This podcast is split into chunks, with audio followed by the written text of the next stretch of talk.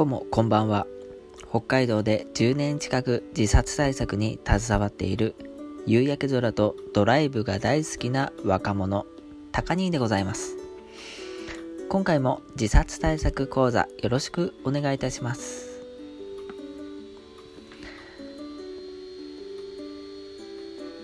僕が所属している自殺予防団体 SP by MD という NPO では2016年の3月から一般市民向けの講演会事業をスタートしました。現在までの4年間の間に北海道内さまざまな市町村で自殺予防に関する講演や講習会セミナーなどを開催し続けています。僕も講師として、えー、毎回登壇しているのですが新しくメンバーとして入ってきてくれた人の中には講師をやってみたいという人がちらほらいます。でも多くは講師はというよりも人前で大勢の人の前で立って話すっていうことは自分には無理だ。というメンバーが多いので別に無理強いはせずに、えー、講師やってみたいな挑戦してみたいないう人に、えーどうぞどうぞと。その講師としてお話しするという機会を、えー、作っています。そこで初めてやるときに、えー、自信を持って話す。自殺予防について自信を持って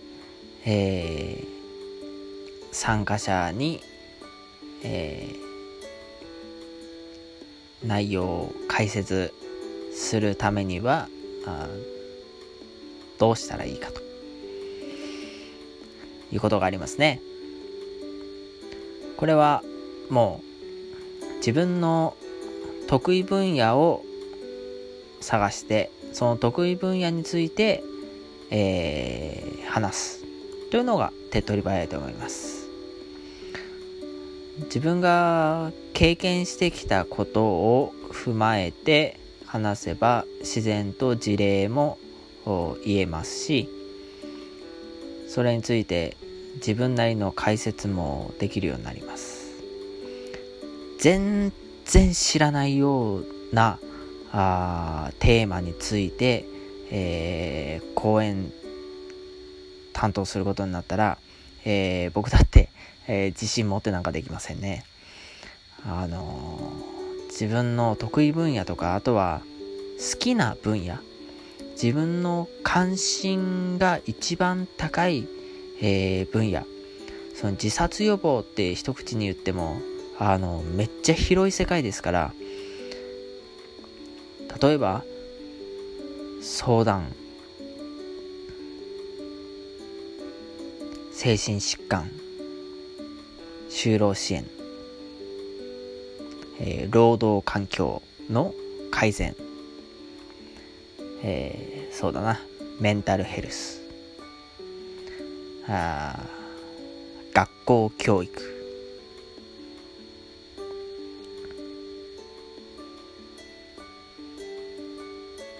借金の相談。多重債務の解決法とかあとは介護予防とか生きがいづくりとか心の健康づくりとか。自殺予防の世界っていうのはとっても多岐にわたる広い世界なんですね。その中には自分がえっ、ー、と関心を強く持てるようなテーマもあるしいまいち関心がないなっていうテーマももちろんあるでしょ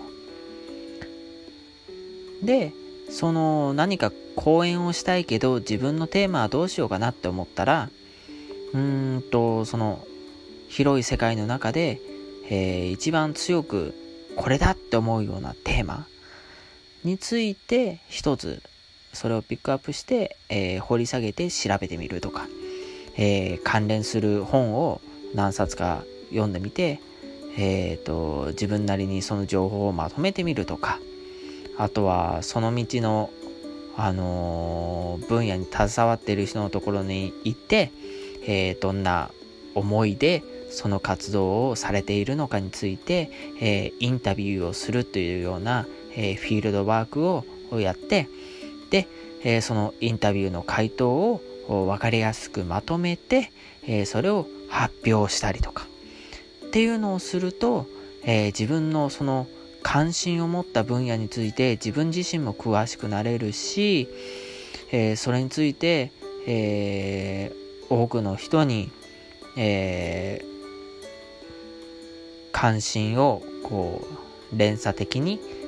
つなげていくっていうようなそういう自殺予防の活動もできます。で、えー、やっぱり関心のあることっていうのは、えー、自分の自信にもつながりますね。自信を持って、えー、話せます。あとはその自信があるように見える話し方とか、まあそういうのはいろいろありますけど、うん。まあ例えば講演会で言えば、あのー、何々だと思いますとか、あのー、こう、らしいですとか、何々だそうですとかっていうような言い方じゃなくて、こうですとか、こうなっていますとか、あの、私はこう思っています。こう考えていますとか、っていう風に言い切ってしまうと、えー、自信があるように、えー、聞こえます。うん。別に間違ってでもいいわけじゃないんですけど、その、間違ってたら、その次回の時に、実は前回まで間違っていたんです。本当はこうなんですっていう風に、えー、まあ修正していけばいいわけですよ。えー、僕たちの自殺予防活動でも、その参照してたデータがちょっと間違っていたとか、あそもそも参照する時に見間違えていたっていうこともよくありますから。え。ー、まあその度にこう講演内容をこうなんていうかなその修正して、えー、グレードアップしていけばいいわけです。そうすると自分の自信にもつながっていきます。これから講演活動をしたい。自殺予防について、えー、一人でも多くの市民の方に、えー、関心を持ってもらえるように、えー、何か発表するような機会を作りたいと考えている皆さん、ぜひ参考にしてください。それでは今夜はこの辺で。